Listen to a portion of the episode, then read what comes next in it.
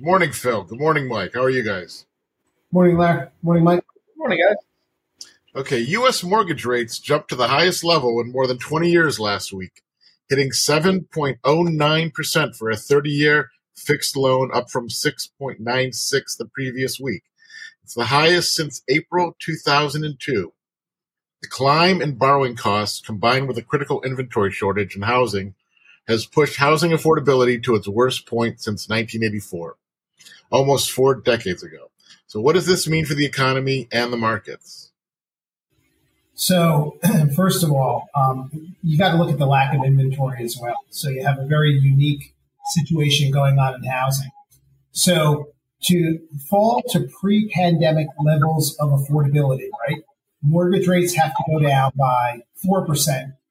Uh, incomes must rise by 30%, and home prices have to drop by 30%. Not going to happen, right? So, um, when, when, you look at the housing market right now, I, I, think the only way for it to go is down. I mean, you're seeing elongated sales times on the upper end, um, certainly, uh, especially in the Northeast. Um, you are seeing, you know, metropolitan Northeast, specifically New York City, a lot of inventory there. Um, in the Southeast, uh, where the markets have been very hot and construction's been very hot, uh, you really see a push towards rentals uh, versus purchases. So it's a situation here. I mean, look, the percentage of housing related to GDP, um, X X rentals and, and, whatnot, is around four to five percent, something like that. So uh, I would say it's not a huge problem for the overall economy as it was when you go back to the housing crisis, where you know almost at one point it was like uh, thirty percent related to housing GDP wise. Um, so that, that percentage has really shrinking. Um, but the housing market's going to face some trouble here. Um, when you have these rates, and I, look, I know, you know, if you're from the baby boomers perspective, your first mortgages, you know, were in the teens and whatnot. Um, but you also had close to 20 years of mortgage rates at a sub 5% type of number. Um, and you had inventory. The lack of inventory, I think, is probably one of the major headwinds uh, facing this market right now. And I would expect prices to correct on the downside uh, and move down from here. I think one of the issues that is confronting everyone is just the dynamics of the housing market and how quickly this has all shifted, right? Because there's a huge contingency of people who are locked into mortgages pre mid 2021 of sub three and a half percent and rates have gone up so precipitously, I can't fathom why some of these people would voluntarily forego these 3% mortgages to move and get into something at a higher rate at this current juncture. So I think that is largely why you don't have any inventory and the lack thereof on the market. Unless people start selling Airbnbs or secondary homes, I don't see how that changes. Oh, that was a great answer. Thanks a lot. Okay, second question comes from Bob in Avon, Connecticut. Stock market is down 5% from its recent high on July 31st. Will the coming downturn test the one year lows, the three year lows, or will it be worse? How long will the next recovery take?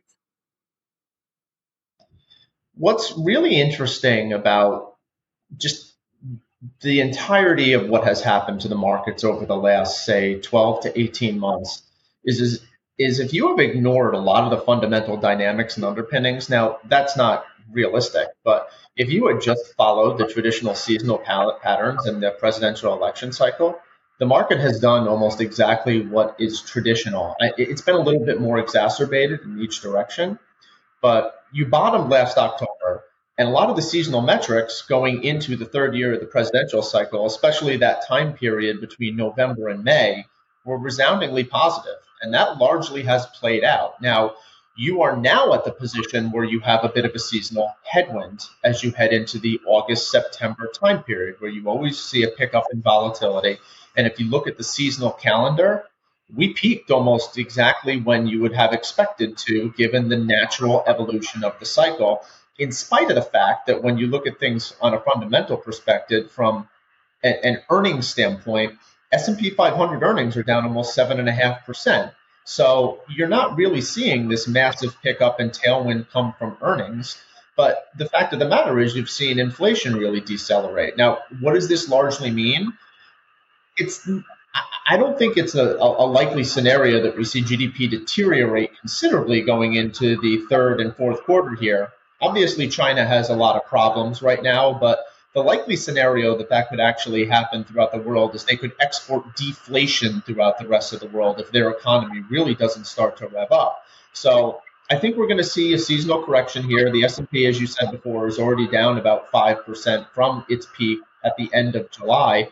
It wouldn't surprise me to go down around somewhere 7, 7.5%, maybe even 10. But I do think that, you know, when you actually look at the cycle and you take a look at where the economy is standing, it wouldn't surprise me if the market was back close to and or surpassed the year-to-date highs going into the end of the year. Absolutely, I'd agree with that. Uh, how much more do you see it pull back in the next uh, month or two? I don't think it's likely without some major deterioration in the global economic data. A catalyst could be China having more of a liquidity crisis, but I think that here in the United States, especially when you take into consideration the political calendar is about to start to accelerate with a lot of spending that happens around that time period, and the fact that things were quite bad in the fourth quarter of last year, uh, when you have easy comparisons that you're looking into in a lot of different sectors of the economy, um, I think that the prevailing trend as you get into the fourth quarter and you lap the seasonal time period yeah, that's, that's all time highs, I agree. Which is what we said all year. It's going to come to. So a seven percent drop in earnings isn't a big drop. That's a pretty big drop on a large scale. It doesn't really compare to some more significant recessionary time periods.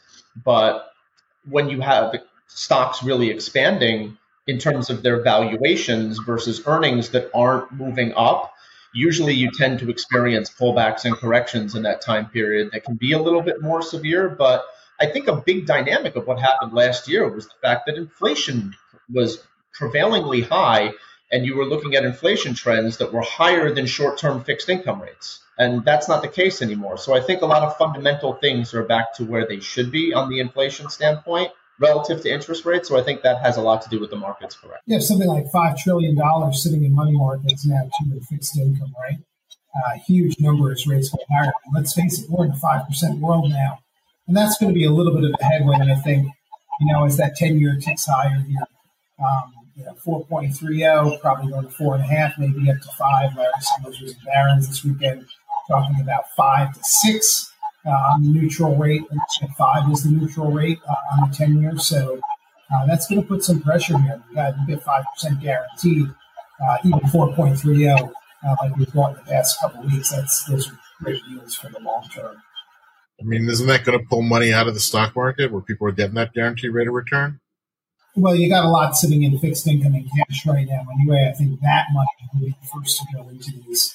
Uh, obviously, with these money market rates being so high, um, we stay balanced. Right? I mean, you know, we, we know that stocks uh, can perform. I think you look the average yield of the ten-year Treasury throughout history; it's been around four and a half to five percent on average past 100 years. Okay, well, thanks a lot, guys. Those were great answers. And if you'd like to submit a question, send it to our email address, which is question at twoquestiontuesday.com, and we'll be back next week.